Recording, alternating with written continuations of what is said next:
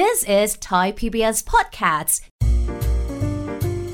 ห้องสมุดหลังใหม่ โดยรัศมีมณีนิน สวัสดีค่ะ ต้อนรับคุณผู้ฟังเข้าสู่รายการห้องสมุดหลังใหม่ ถ้าเสียงนี้มาก็แสดงว่าเป็นเวลาประมาณ9นาฬิกานะคะ เจอเจอกันที่นี่วิทยุไทย PBS ค่ะ สวัสดีค่ะ คุณจิตรินค่ะ สวัสดีครับพี่หมีครับ ต้องบอกว่าสวัสดีวันครอบครัวด้วย สวัสดีวันครอบครัวครับผม ค่ะ วันนี้เจอเจอกันวันอังคารที่ 14 เมษายนค่ะ หลายครอบครัวก็อาจจะได้อยู่พร้อมหน้าพร้อมตา ไม่สามารถจะไปไหนได้ค่ะ ใช่ครับ ยกเว้นแต่ว่าครอบครัว ที่มีปู่ย่าตายาย หรือว่าคุณพ่อคุณแม่อยู่ต่างจังหวัดอืมปีนี้ก็คงจะต้องอวยพรกันทางวิดีโอคอลอวยพรกันทางไลน์ ทางโทรศัพท์ แล้วก็อาจจะต้องรดน้ำออนไลน์กัน หรือถ้ารดน้ำจริง ๆ ก็อาจจะต้องใช้แอลกอฮอล์รดใช่ค่ะ คือสงกรานต์ปีนี้ถ้าคิดในแง่ดี ก็เป็นสงกรานต์แบบมิติใหม่ครับ ซึ่งไม่เคยปรากฏมาก่อน ไม่เคยมีแล้วก็ภาวนาว่า ขอให้เป็นสงกรานต์พิเศษแบบนี้แค่ปีเดียวนะคะ ครับผม อย่าได้เจออย่าได้เจออีกเลย วันนี้ตามปกติเป็นวันครอบครัว ตามปกติ ก็น่าจะเป็นวันที่ต่างจังหวัดคึกคักมาก โอ้รถติดกันเป็นหางว่าวค่ะ ก็เป็นช่วงเทศกาลวันหยุดยาวนะคะ วันหยุดยาว รถติดยาว กรุงเทพก็อาจจะเงียบๆลงไปบ้าง แล้วก็ต่างจังหวัดก็จะคึกคักแทบทุกจังหวัดเลย แต่ว่าสำหรับในช่วงเวลานี้ก็อย่างที่บอกนะคะ เป็นช่วงเวลาพิเศษค่ะ ห้องสมุดหลังใหม่ก็ยังคงทำหน้าที่อ่านหนังสือเล่าเรื่องให้คุณได้ฟังกันเช่นเคย วันนี้ถึงตอนที่เท่าไหร่แล้วคุณจิตเรนวันนี้เป็นตอนที่ 25 ใช่ไหมครับผม คุณจิตเรนถ้าทางว่าคุณอยากจะพักสงกรานต์ยังไงครับพี่ วันนี้ตอนที่ 26เอาละครับ ตายแล้ว ตกไปหนึ่งตอน ครับผม เราอยู่กับท่านโกษาปาน 26 วันแล้วนะคะ กับหนังสือจดหมายเหตุโกษาปานไปฝรั่งเศสค่ะ ที่บันทึกโดยมองซิเออร์เดอวีเซ เจษฎาจารย์ ฟ.ฮีแลร์เป็นผู้แปลนะคะ แล้วก็สำนักพิมพ์ศรีปัญญาจัดพิมพ์ค่ะสำหรับในวันนี้มาถึงบทที่ 69 เราจะไปติดตามเรื่องราวของคนไทยคนหนึ่งค่ะ ซึ่งถือได้ว่า โอ้โห เป็นคนไทยที่ทำเอาฝรั่งทึ่งเลยนะ ในยุคนั้น นี่พี่หมีกำลังจะหมายถึงคุณปินโตหรือเปล่าครับ ใช่ค่ะโอ้จำได้ใช่ไหมคะคุณผู้ฟังที่เราเคยเล่าถึงเรื่องอันโตนิโอปินโตจากบทความของพลเอกนิพัฒน์ทองเล็ก ในศิลปะวัฒนธรรม ที่บอกว่าเขาเป็นคนไทย แต่ว่ามีการไปโต้วาที มีการปุจฉาวิสัชนา จนกระทั่งฝรั่งชาวฝรั่งเศสเนี่ยคือทึ่งไปตามๆกัน ถือได้ว่าเป็นคนเก่งมากๆคนหนึ่งค่ะ แล้วก็วันนี้ละค่ะ เราจะได้เจอเจอนะคะกับอันโตนิโอปินโตค่ะ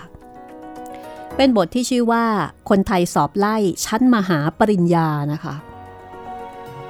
มหาปริญญานี่จะเทียบเท่าปริญญาโทหรือเปล่านะ อืม ไม่แน่ใจสิครับ เหมือนกับพี่มหาบัณฑิตอะไรแบบเนี้ยครับ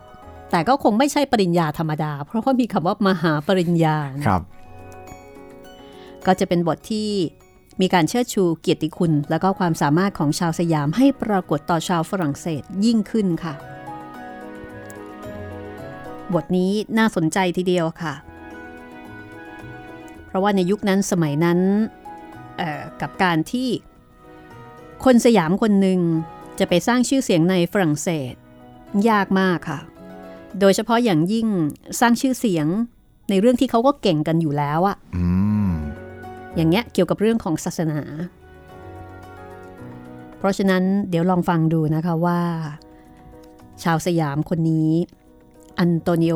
ปินโตที่เราเคยเกริ่นเล่าให้ฟังเนี่ย บองเซียเดลวีเซบันทึกเอาไว้ว่าอย่างไร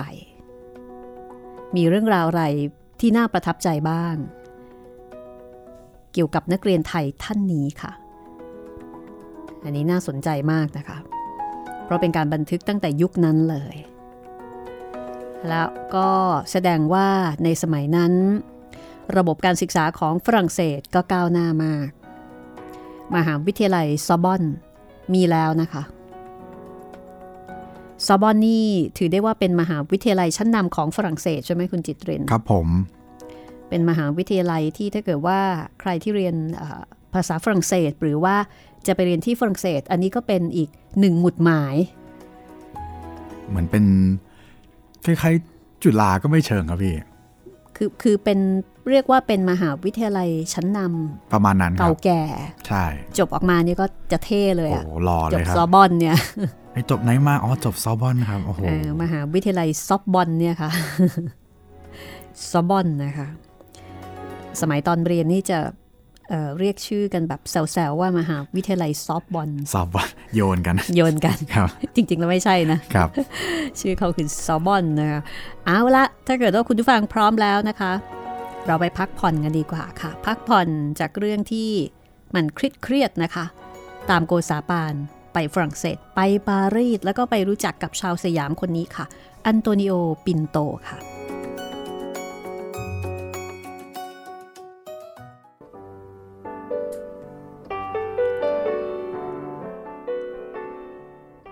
สำหรับอันโตนิโอปินโตคนนี้ เป็นนักเรียนไทย ซึ่งในเวลานั้นอยู่ในกรุงปารีสมองซิเออร์เดอวีเซบันทึกว่า บิดาของอันโตนิโอปินโตเป็นชาวเบงคาลี แล้วก็มีมารดาเป็นไทย เขาเข้าสอบไล่ วิชาตามหลักสูตรของมหาวิทยาลัยซอร์บอน เป็นการเปิดเผยต่อหน้าคณะปริญญาต่างๆ ของมหาวิทยาลัยนั้น เพื่อจะได้รับประกาศนียบัตร เป็นมหาปริญญา แห่งมหาวิทยาลัยซอร์บอนด้วยบ้าง ทีนี้เมื่อราชทูตสยามคือโกษาปาน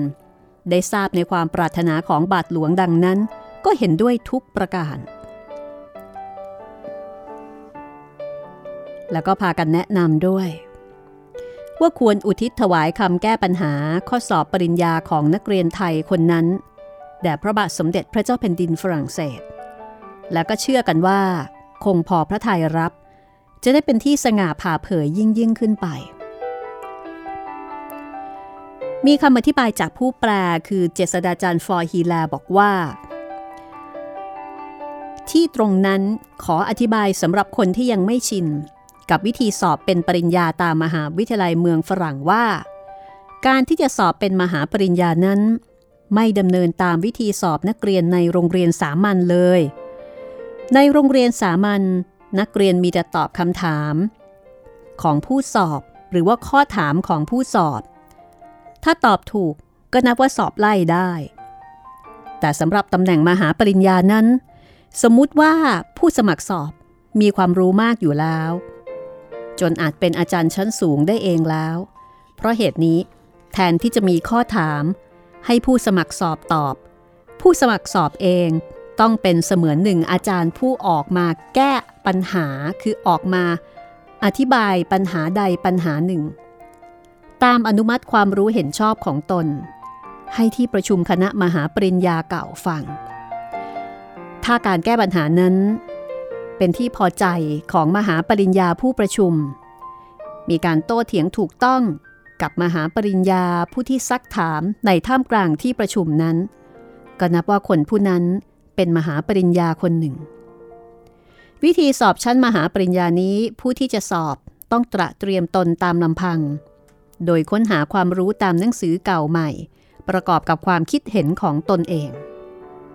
แล้วเรียบเรียงขึ้นเป็นหนังสือเล่มหนึ่ง ซึ่งเรียกว่าคำแก้ปัญหาข้อสอบมหาปริญญา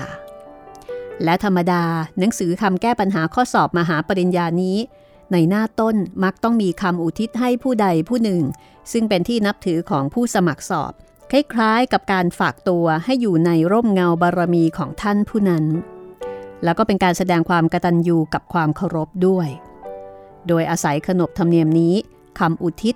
คำแก้ปัญหาข้อสอบมหาปริญญาของนักเรียนไทยอันโตนิโอปินโต จึงได้อุทิศถวายแด่พระเจ้าแผ่นดินฝรั่งเศส ซึ่งเป็นราชูปธรรมภกอันใหญ่ยิ่งในสมัยนั้น ถ้าเป็นในยุคปัจจุบันก็น่าจะเทียบได้กับกิจกรรมประกาศมั้งคะหรือว่าบางหนังสือบางเล่มที่จะมีการอุทิศให้กับท่านใดท่านหนึ่งเป็นพิเศษ ซึ่งธรรมเนียมนี้ก็ยังมีมาจนถึงปัจจุบัน ไม่ใช่เฉพาะ การสอบไล่ปริญญาอย่างเดียว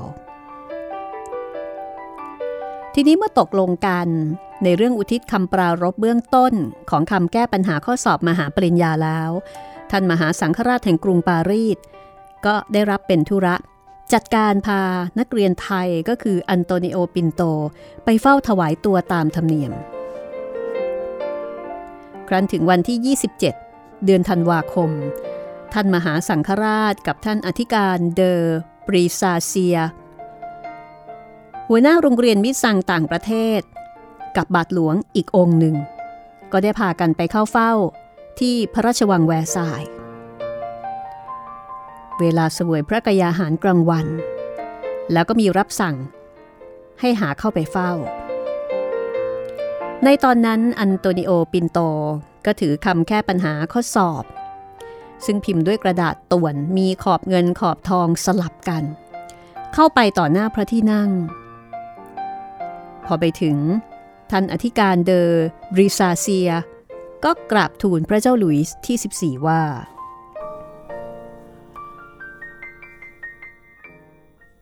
ข้าแต่มหาบพิษอาตมาภาพ ขอนำนักเรียนสงชาวไทย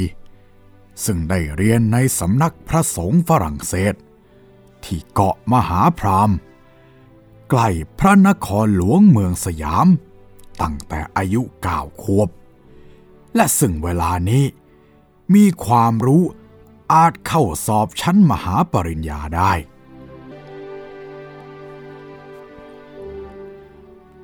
ให้เข้ามาสอบไล่ ชั้นมหาปริญญา แห่งมหาวิทยาลัยของพระองค์ ขอพระองค์ทรงพระมหากรุณา โปรดรับคำอุทิศคำแก้ข้อสอบมหาปริญญา ของเขาไว้เป็นสักขีพยาน แห่งพระมหากรุณาธิคุณอันหาที่เปรียบมิได้ของพระองค์ ต่อโรงเรียนฝรั่งเศส ในพระบรมราชูปถัมภ์ ที่เขาได้ศึกษาวิชาความรู้มา ทั้งต่อชาติประเทศสยาม อันเป็นบ้านเกิดเมืองนอนที่รักยิ่งของเขาอีกชั้นหนึ่งด้วย ขอถวายพระพร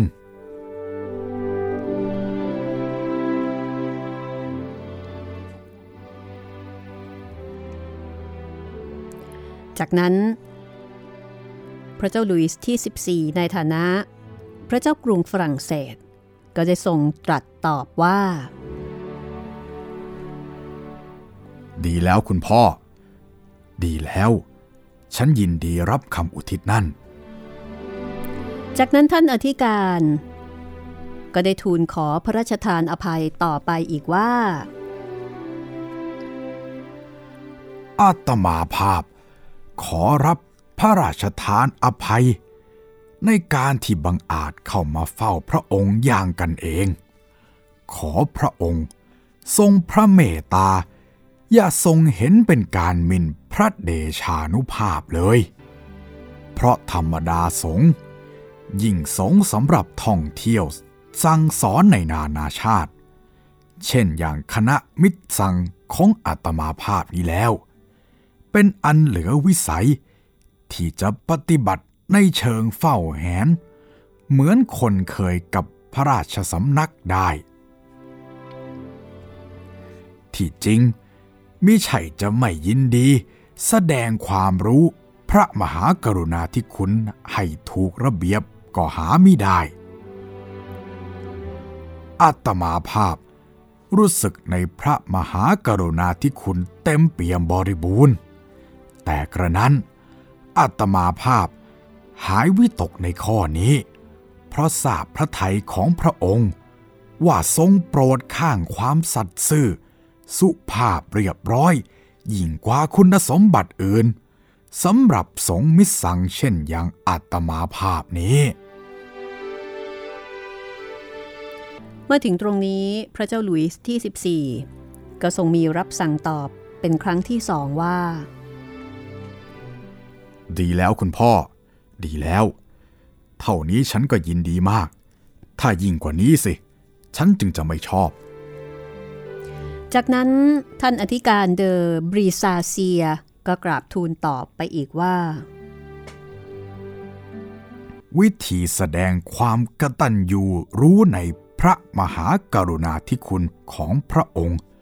ต่อคณะของอัตมาภาพสงฆ์มิตรสั่งนี้ คือภาวนา อุทิศถวายพระองค์ทุกเช้าเย็น เช่นเมื่อเดือนก่อน ที่ทราบว่าพระองค์ไม่ทรงสำราญพระวรกาย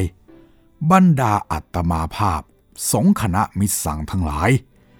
มีแต่อ้อนวอนต่อพระผู้เป็นเจ้าเป็นพิเศษ เราพระองค์ให้ทรงโปรดบำรุงรักษาพระองค์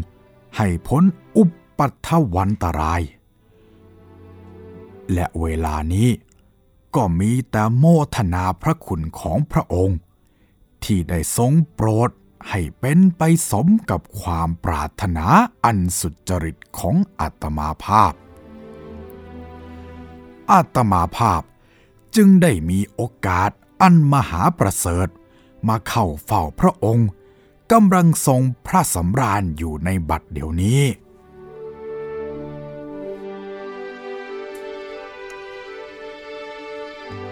พอมาถึงตรงนี้ พระเจ้าหลุยส์ที่ 14 ก็ทรงรับสั่งเป็นวาระที่สามดีแล้วคุณพ่อ ดีแล้ว ขอคุณพ่อช่วยโสดให้ฉันมากๆเถิด จากนั้นต่างก็ถวายคำนับลาออกจากที่เข้าเฝ้า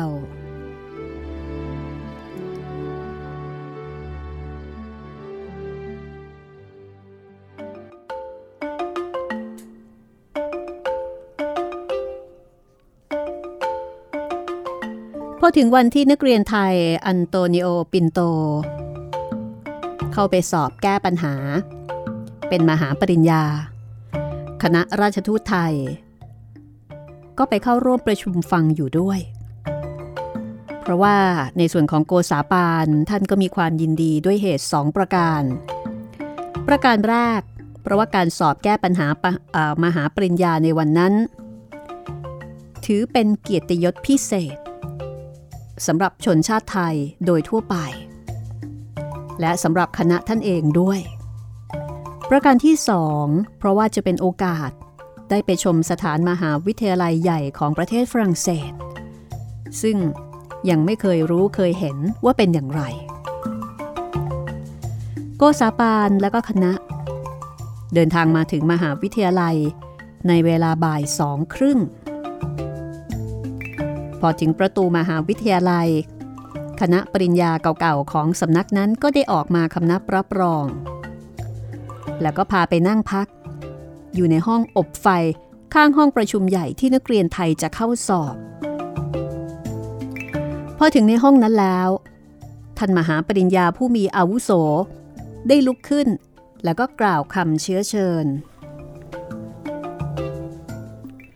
ข้าแต่ท่านราชทูต ในโอกาสที่ท่าน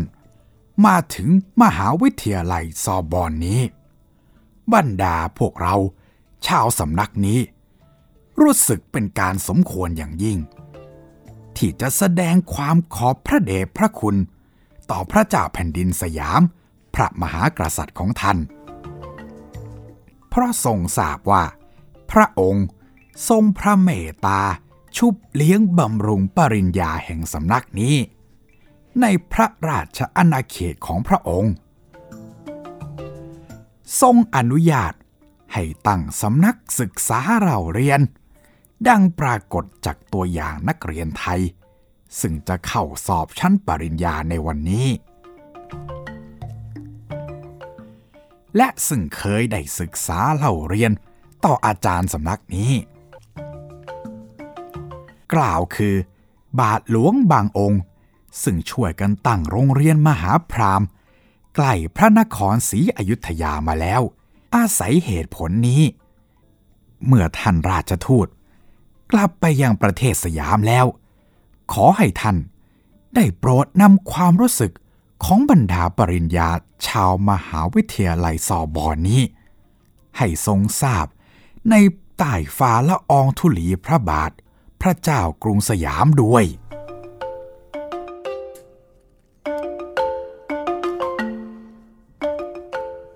พอมาถึงตรงนี้โกษาปานในฐานะหัวหน้าคณะทูต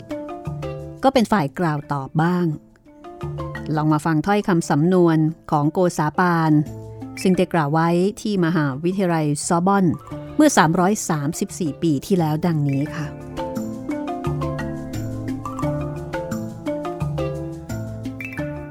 ข้อนี้ฉันคงไม่ลืม และฉัน ยินดีรับรองต่อมหาปริญญาทั้งหลาย มีท่านเป็นต้น ว่าพระมหากษัตริย์ของฉัน คงทรงพอพระทัยในการสั่งสอนของมหาปริญญาแห่งสำนักนี้ ซึ่งจะออกไปสอนในประเทศของพระองค์เท่าเดิม หรือยิ่งกว่าเดิมเสียอีก จะตั้งสั่งสอนศาสนาก็ดี ในบรรดาพลเมืองของพระองค์ ใครจะฟังจะถือพระองค์คงอนุญาต แต่เดิมมาพระองค์ทรงอุปถัมภ์ค้ำชูบาทหลวง ผู้เป็นปริญญาจากสำนักนี้ด้วยประการใด ต่อเมื่อฉันไปจากนี่ รับรองว่า พระองค์คงทรงทนุบำรุงและช่วยเหลือด้วยน้ำพระทัยกรุณาดุดเดียวกัน ขอให้พวกท่าน จงโปรดอธิบายให้คณะมหาปริญญาทราบทั่วกันเถิด ถัดจากนี้ไป โกษาปานก็ได้ไปดูโบสถ์ของมหาวิทยาลัย ซึ่งท่านก็ได้ออกปากชมว่า สวดทรงเหมาะดี มีลวดลายงดงาม พระแท่นที่บูชา ก็เป็นงานศิลปะ ฝีมืออย่างเอก คือฝีมือดีมาก มีการพากันเข้าไปในห้องสมุดของมหาวิทยาลัยด้วย ซึ่งพอเข้าไปข้างใน ปรากฏว่า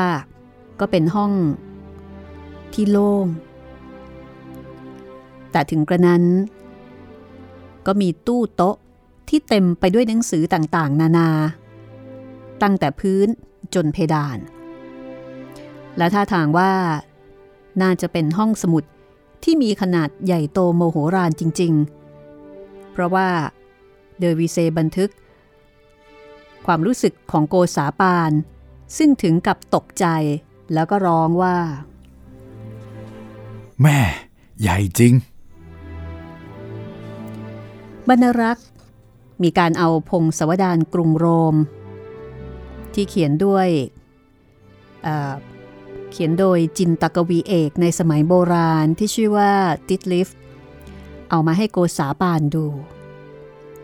ซึ่งล้วนแต่มีรูปวาดเขียนย่อมๆ อยู่ในนั้น วาดด้วยชาวโรมันที่กระทำสงคราม ก็ถือว่าเป็นเล่มที่วิเศษอย่างยิ่ง ในส่วนของท่านอุปทูต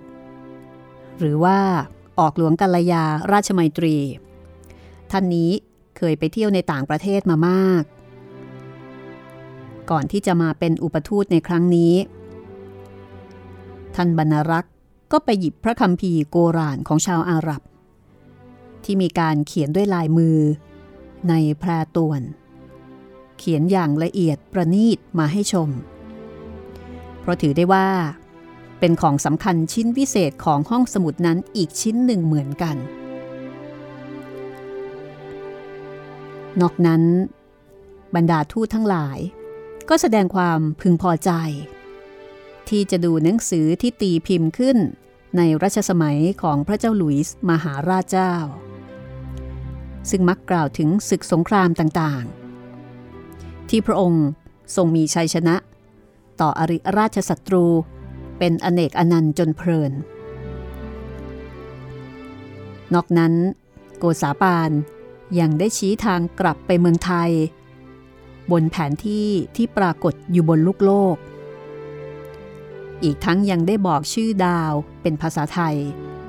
ในแผนที่ท้องฟ้าเป็นอันมากอีกด้วย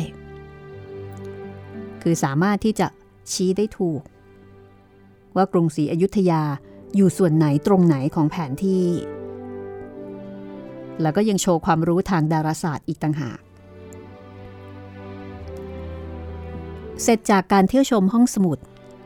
ต่างก็พากันออกจากห้องสมุดแล้วก็ลงไปที่ห้องประชุมใหญ่ เพื่อเป็นพยานฟังคำอธิบายของนักเรียนอันโตนิโอ ปินโต ที่จะมีการตอบกับมหาปริญญาซอบอนในโอกาสต่อไป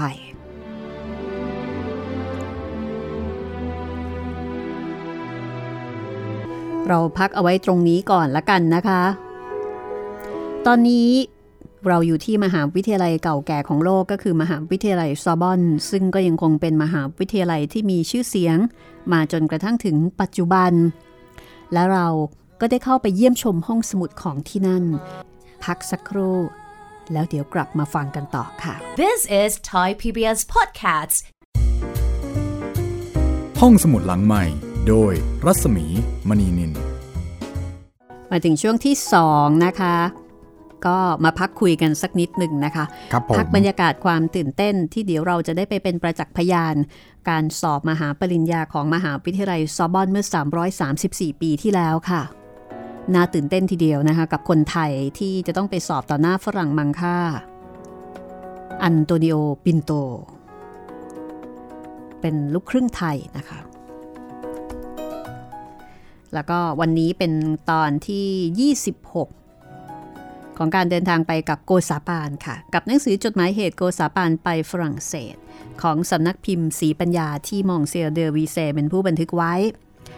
เจษฎาจารย์ ฟ.ฮีแลร์ เป็นผู้ถ่ายทอดจากภาษาฝรั่งเศส เป็นภาษาไทยค่ะ ห้องสมุดหลังใหม่ก็นำมาเล่าให้คุณได้ฟังกันอตอนนี้นะคะ นอกเหนือจากคุณจะมีความสุขกับการได้ไปเที่ยวฝรั่งเศสในอดีตกับเรา คุณยังคุณยังสามารถค่ะในการที่จะสนุกสนานกับเรื่องเล่าอื่น ๆ ของห้องสมุดหลังใหม่ได้หลายแพลตฟอร์มนะคะ แล้วก็หลากหลายเรื่องราวด้วย เดี๋ยวให้บรรรักษ์ช่วยอธิบายค่ะ ครับผมก็ณตอนนี้นะครับมีช่องทางการรับฟัง หลักๆก็คือทางเว็บไซต์นะครับ ทาง www.thaipbsradio.com และก็ www.thaipbspodcast.com นะครับ ฟังได้ทั้ง 2 ช่องทาง 2 เว็บไซต์เลยนะครับ แล้วก็ทางแอปพลิเคชันไทย PBS Radio ทางพอดแคสต์นะครับ ห้องสมุดหลังไมค์แล้วก็ YouTube Channel ไทย PBS Podcast ครับผม แล้วก็สำหรับ YouTube ตอนนี้ได้ข่าวว่ามีเรื่องใหม่ อ๋อใช่ครับ จริง ๆ น่าจะอัพมาสักพักหนึ่งแล้วครับ ณวันนี้วันที่ออกอากาศน่าจะอัปโหลดครบแล้วด้วยครับพี่ นั่นก็คือเอ่อ Animal Farm ครับ อืม ค่ะ อันนี้ก็สามารถที่จะเข้าไปฟังกันได้แบบสบาย ๆ เลยนะคะ ใช่ครับผม Animal Farm ของ George Orwell ครับจอร์จเอเวล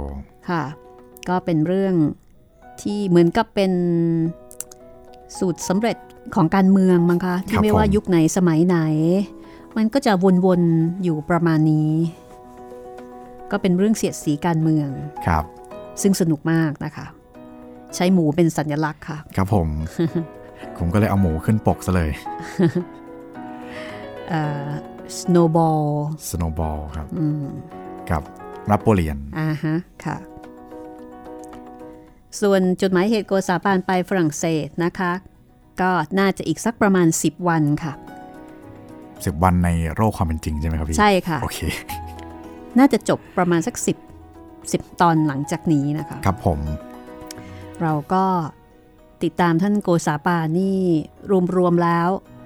ก็น่าจะประมาณเดือนหนึ่งมั้งคะ น่าจะได้ครับผม ได้ไปเที่ยวปารีส ได้ไปดูวัด ดูวัง ดูสถาบันการศึกษา ซึ่งฝรั่งเศสตอนนั้นนี่ก้าวหน้ามาก เพราะมีมหาวิทยาลัยแล้ว แล้วก็ได้ไปเที่ยวหัวเมืองฝ่ายเหนือ ซึ่งเราก็ไปมาแล้วนะคะ ไปเที่ยวเมืองหน้าด่าน ไปเที่ยวเมืองท่า เมืองการค้า โอ้ไปมาทั่วเลยนะนี่ ตอนนี้อยู่ในกรุงปารีสค่ะ ครับ คุณผู้ฟังที่ติดตามฟังห้องสมุดหลังใหม่ทั้งเรื่องจดหมายเหตุโกษาปานไปฝรั่งเศสหรือว่าจะเป็นเรื่องอื่นๆ ถ้าฟังแล้วมีความคิดเห็นอย่างไรนะคะ คุณสามารถที่จะสื่อสารกับเราได้ค่ะ 2 ช่องทางหรือว่า 3 ช่องทางนะคะ ก็ทางแฟนเพจ Facebook ไทย PBS Podcast นะครับ พิมพ์เข้ามาในอินบ็อกซ์ได้เลย หรือว่าถ้าฟังทาง YouTube ก็คอมเมนต์ไว้ใต้คลิปได้เลยครับผม หรือว่ามาที่เพจรัศมีมณีนิลก็ได้เช่นกันค่ะ และที่ผ่านมาก็ต้องขอขอบคุณนะคะสำหรับทุกๆ ความเห็นแล้วก็ทุกๆคำแนะนำแนะนำเรื่องใหม่ ๆ มาได้เลยค่ะ เอาละตอนนี้พร้อมจะไปสอบหรือยังคะ โอ้ถ้าเป็นผมไม่พร้อมครับ แต่ว่า คุณปินโตนี่น่าจะพร้อมแล้น่าวจะพร้อมมากครับเพราะว่าดูเหมือนว่าเขาเก่งแล้วก็มั่นใจมาก ถ้าเช่นนั้นเราติดตามโกษาปาน ไปดูการสอบมหาปริญญาที่มหาวิทยาลัยซอร์บอนเมื่อ 300 กว่าปีกันเลยค่ะ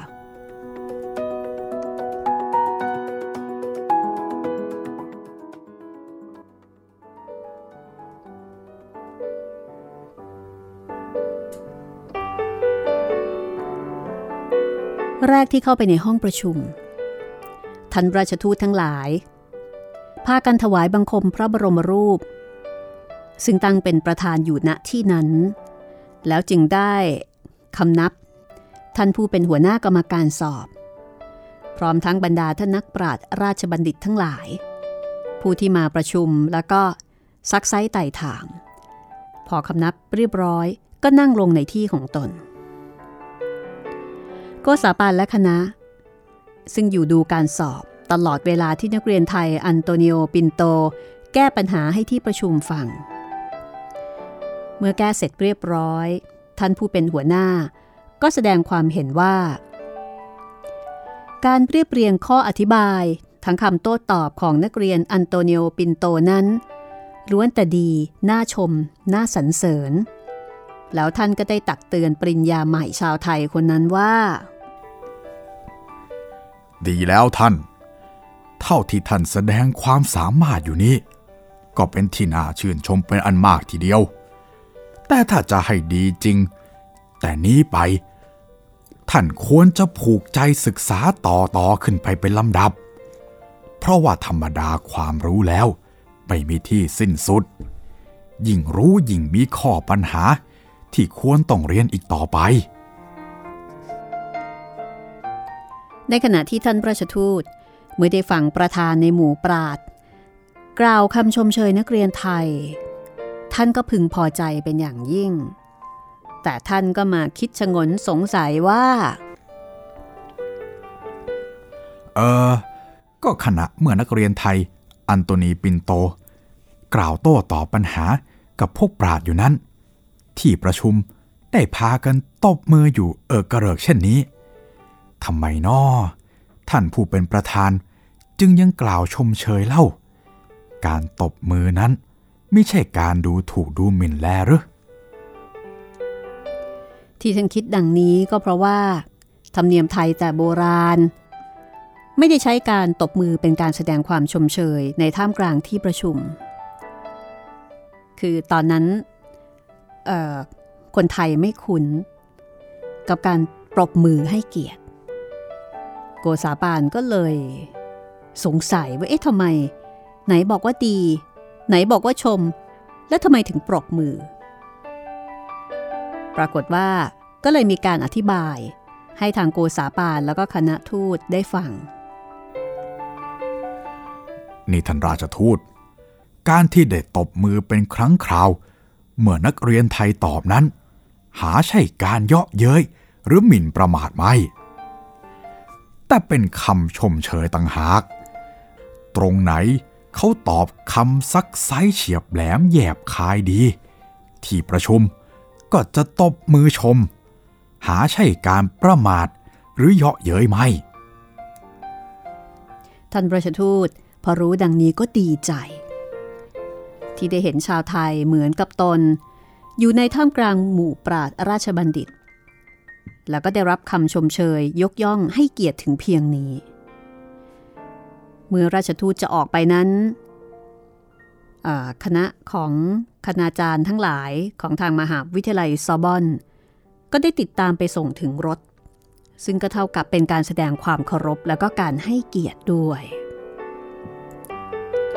คำว่าปริญญาในที่นี้ก็น่าจะหมายถึงบัณฑิตที่เราใช้กันในความหมายปัจจุบันนะคะ จากการไปดูมหาวิทยาลัยซอบอนดังที่กล่าวมาแล้ว ท่านราชทูตยังได้ไปดูมหาวิทยาลัยชื่อหลุยเลอครัง เพราะว่าเป็นมหาวิทยาลัยที่อยู่ในพระบรมราชูปถัมภ์โดยเฉพาะ และณที่นั้นก็มีข้อแปลกที่น่าเล่าสู่กันฟังอยู่อย่างหนึ่งคือว่า โรงเรียนนั้นเป็นโรงเรียนสำหรับลูกเจ้าลูกนายทั้งฝรั่งเศสและต่างประเทศ มีนักเรียนอยู่ประมาณ 3,000 คน แบ่งเป็น 24 ชาติด้วยกัน และตามธรรมเนียมของโรงเรียนนั้น นักเรียนทั้ง 24 ชาติ จะต้องออกมากล่าวคำต้อนรับแขกตามภาษาของตน เพราะฉะนั้น ในวันนั้น โกษาปานและคณะจึงต้องฟังคำต้อนรับถึง 24 ภาษา ตามที่จะกล่าวเป็นลำดับต่อไปนี้ 1. ภาษาปอลอน ซึ่งก็น่าจะหมายถึงภาษาโปลาในปัจจุบัน 2. ภาษาอาหรับ 3. ภาษาอิตาเลียน 4. ภาษาแอสปายอน ภาษาสเปน 5. ภาษาละติน 6. ภาษาไทยนะคะ 7. ภาษามงตเน 8. ภาษาอัลคนกี 9. ภาษาฟรามัง 10. ภาษาเอยิปโต น่าจะหมายถึงภาษาอียิปต์นะคะ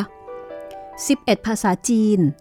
12. ภาษาเครก เครกนี่ไม่แน่ใจว่าจะหมายถึงภาษากรีกหรือเปล่า 13 ภาษาฮอลันดา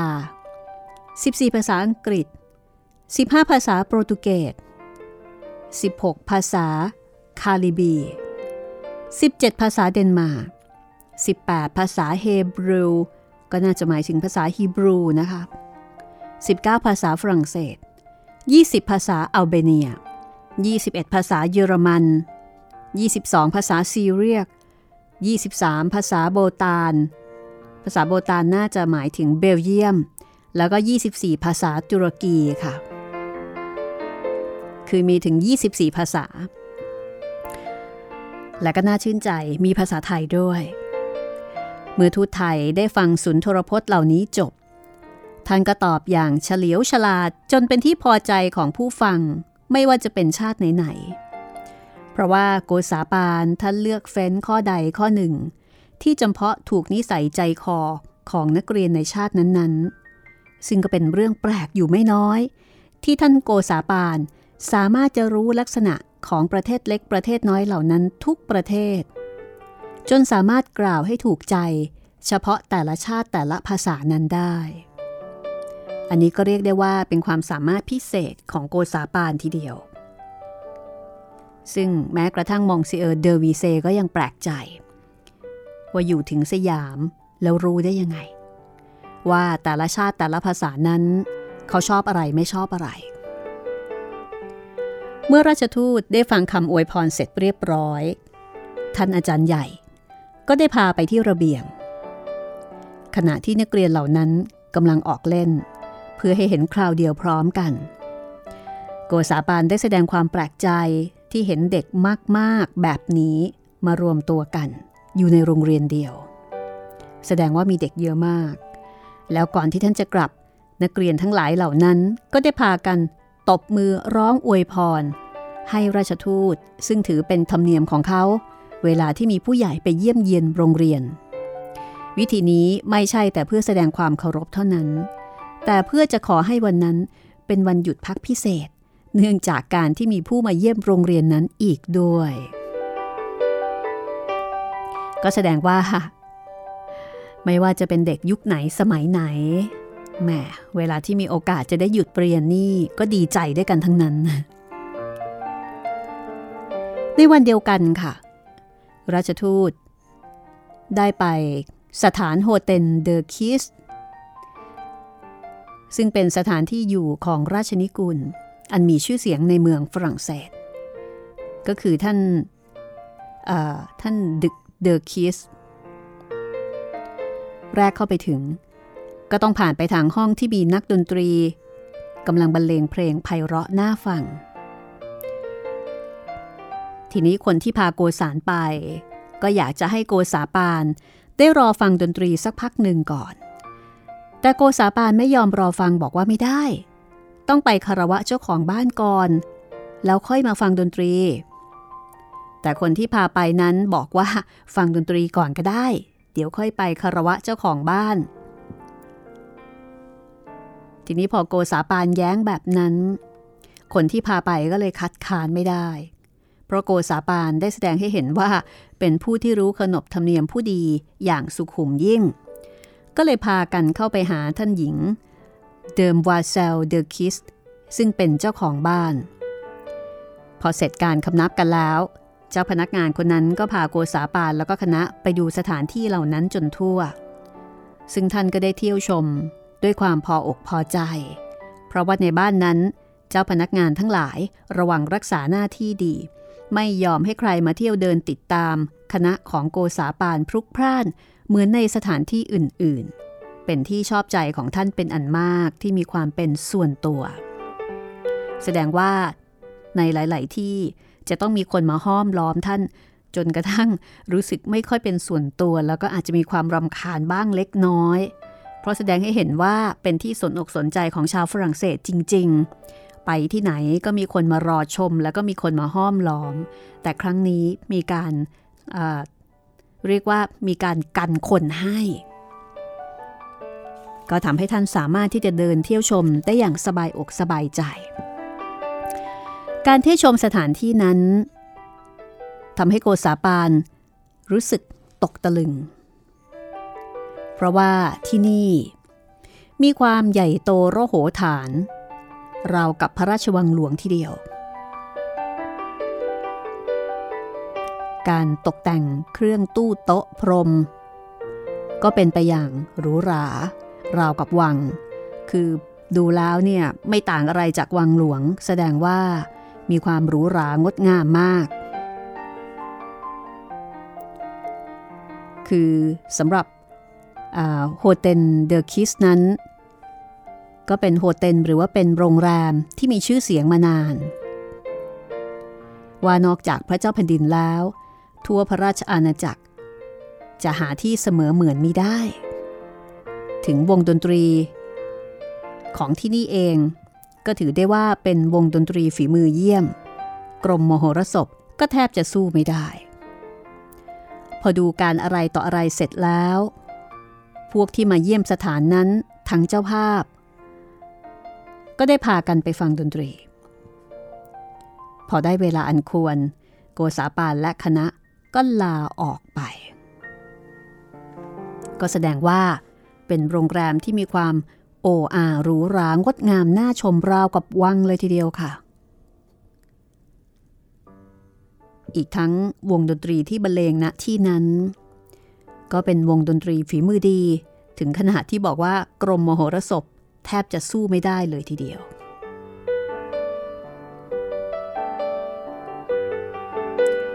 ในเวลาที่โกษาปานและคณะ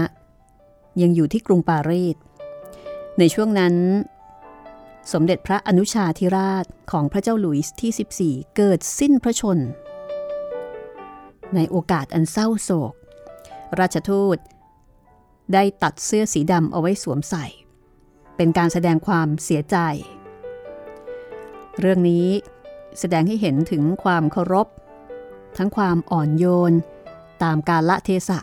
ของราชทูตไทย เพราะว่าธรรมเนียมไทยใช้วิธีนุ่งขาวห่มขาวเป็นการไว้ทุกข์ ไม่ใช่ดำเหมือนกับฝรั่ง อีกประการหนึ่งท่านเป็นชาวต่างชาติ จริง ๆ แล้ว ก็ไม่จำเป็นจะต้องไว้ทุกข์อะไรนักหนา แต่ถึงกระนั้น เมื่อเห็นพระราชวงศ์ แล้วก็ประชาชน ต่างพากันนุ่งดำเป็นการไว้ทุกข์ ท่านก็ยังอนุโลม ตัดเสื้อสีดำเพื่อที่จะแสดงความเสียใจ แล้วก็เป็นการไว้ทุกข์ เหมือนกับคนฝรั่งเศสทั่วไปในตอนนั้นด้วย คือให้เกียรติไว้ทุกข์ด้วย อันนี้ต้องอธิบายว่าในธรรมเนียมโบราณของไทยนั้น ถ้าผู้ตายมีฐานะสูงกว่า จะต้องแต่งชุดขาวให้ ชุดดำนั้น จะเป็นการแต่งให้กับคนที่เสมอกันหรือว่าคนที่ต่ำกว่า อย่างถ้าเกิดว่าเป็นผู้หลักผู้ใหญ่กว่า จะต้องแต่งชุดขาว ในที่นี้ผู้ที่จากไปคือสมเด็จพระอนุชาธิราชคือเป็นเจ้านาย เพราะฉะนั้นถ้าโดยธรรมเนียมไทยจะต้องแต่งขาว แต่ว่าพอไปอยู่ที่ฝรั่งเศสเขาแต่งดำ ก็ต้องอนุโลมแต่งดำไปตามธรรมเนียมของที่นั่น อันหนึ่ง พอได้ข่าวการสิ้นพระชนของสมเด็จพระอนุชาธิราชของฝรั่งเศส โกษาปานก็ออกไปเยี่ยมพระญาติของสมเด็จพระอนุชาพระองค์นั้น มีท่านชายมงเซียเลอดึก ซึ่งในเวลานั้นได้เลื่อนตำแหน่งแทนพระบิดาเป็นมองเซียเลอปรัง เมื่อนั่งในที่อันสมควรด้านขวามือของเจ้าภาพ โกษาปานในฐานะอัครราชทูตไทย ก็ได้กราบทูลให้ทราบความตั้งใจเดิมในการเดินทางมาครั้งนี้ว่า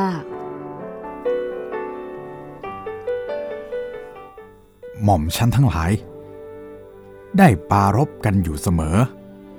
ว่าจะหาโอกาสมาเฝ้าพระองค์สักเวลาหนึ่ง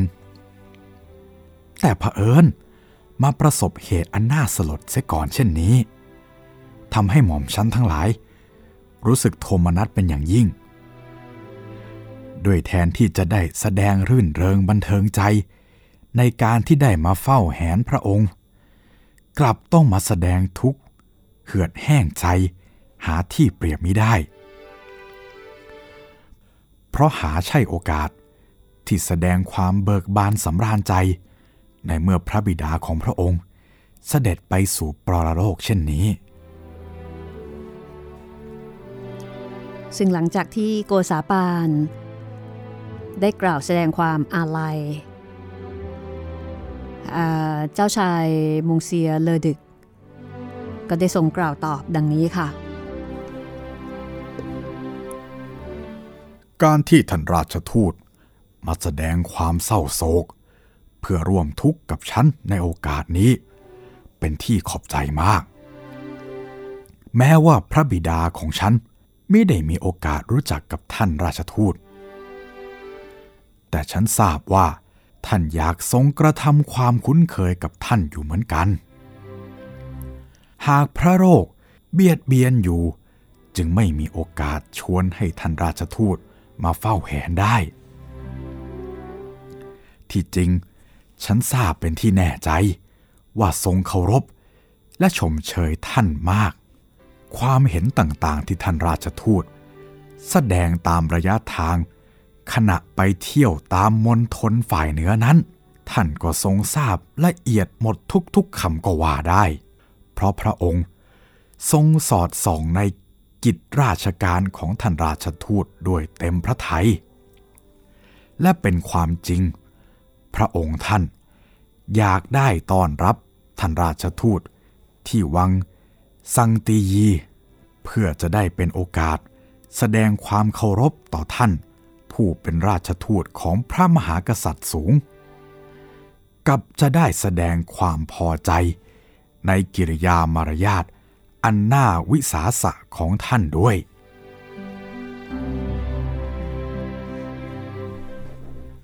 มาถึงตรงนี้โกษาปานก็ได้กราบทูลโต้ตอบไปว่า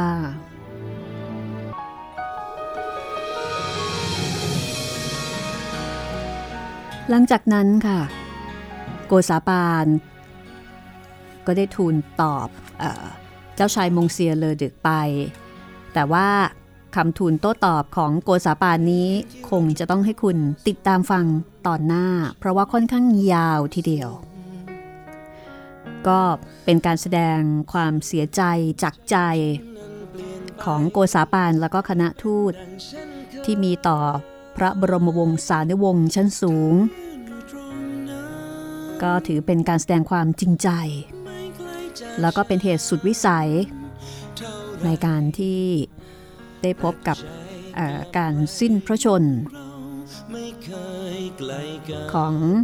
สมเด็จพระอนุชาธิราช ของพระเจ้าหลุยส์ที่ 14 ถ้าอยากรู้ว่าโกษาปานจะทูลตอบว่าอย่างไร ตอนต่อไป ได้ฟังแน่นอนนะคะ และนี่ก็คือตอนที่ 26 ค่ะ กับการติดตามโกษาปานไปฝรั่งเศส กับหนังสือจดหมายเหตุโกซาปานไปฝรั่งเศส ของมองเซียเดอวีเซที่เจษดาจารย์ฟอร์ฮิลาเป็นผู้แปลแล้วก็สำนักพิมพ์สีปัญญาจัดพิมพ์ค่ะ